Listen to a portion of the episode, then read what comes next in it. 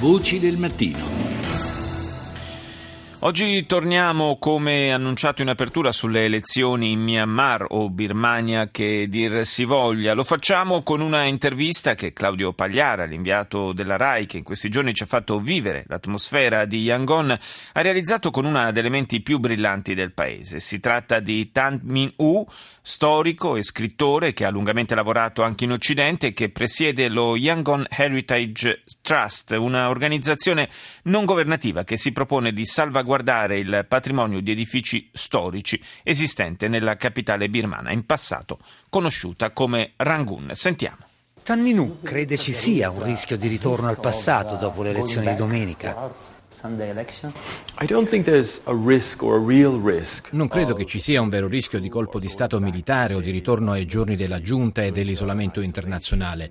È uno scenario improbabile, in parte perché questa Costituzione, che non è completamente democratica, assicura all'esercito un certo grado di protezione e di potere. I militari consentiranno che si dia corso al risultato delle urne. Il problema è che con una vittoria a valanga della Lega Nazionale per la Democrazia e con Aung San Suu Kyi in grado di scegliere il Presidente e molti ministri, si entrerà in una coabitazione con l'esercito e nessuno sa come potrà funzionare la coabitazione con un esercito che ancora controlla uno dei tre vicepresidenti e potenti ministeri come quello dell'interno che gestisce la polizia. Sarà una coabitazione felice sin dall'inizio o conflittuale? Questo è il grande interrogativo.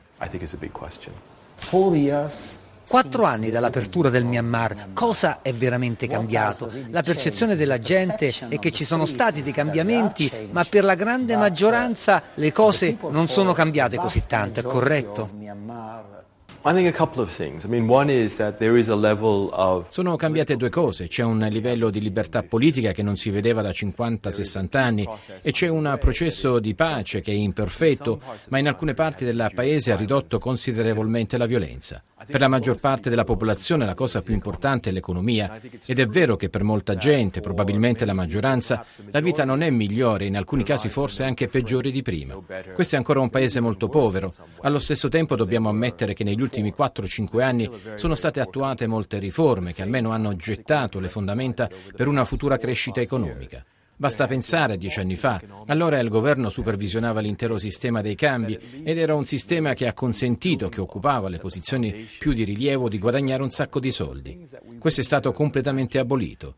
Il governo ha costituito una banca centrale indipendente che garantisce un certo grado di stabilità macroeconomica. Il governo rubava miliardi di dollari sulle vendite del gas naturale che oggi sono regolarmente nel budget che è stato presentato al Parlamento per la prima volta.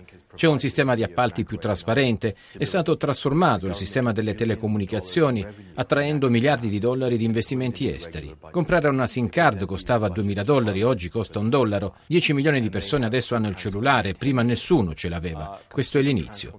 Dobbiamo ricordare come è andata con le riforme attuate dalla Cina negli anni 80 o dal Vietnam negli anni 90. Nei primi tre o quattro anni non venne realizzato così tanto, mentre nello stesso tempo qui almeno abbiamo cominciato a muoverci nella giusta direzione.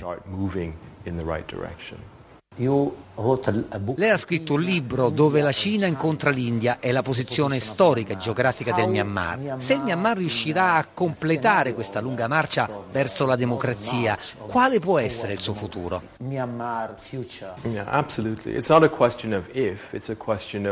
Non è una questione di se, ma di quando. Il Myanmar è un paese ricco di risorse naturali. Abbiamo un settore minerario che vale molti miliardi. Tra sei mesi, sulla base delle esplorazioni in corso, sapremo se il paese si trova sopra decine di miliardi di dollari di gas e petrolio. Ma ancora più importante di queste risorse naturali è la posizione strategica del Myanmar, tra 1,3 miliardi di persone in Cina e un miliardo di persone in India. È la posizione geografica nel cuore dell'Asia che dà al Myanmar una importanza così grande dal punto di vista economico e strategico. Se il Myanmar riuscirà a progredire verso un governo più stabile e democratico, se riuscirà a porre fine ai conflitti etnici che divampano da 50-60 anni, allora sarà pronto per giocare il ruolo di crocevia dell'Asia. Penso che per il Myanmar la cosa principale sia governare questo ruolo. Non significa solo essere un crocevia in termini commerciali, ma anche un polo cosmopolita, nel centro di un continente che sempre di più diventerà il motore dell'economia mondiale.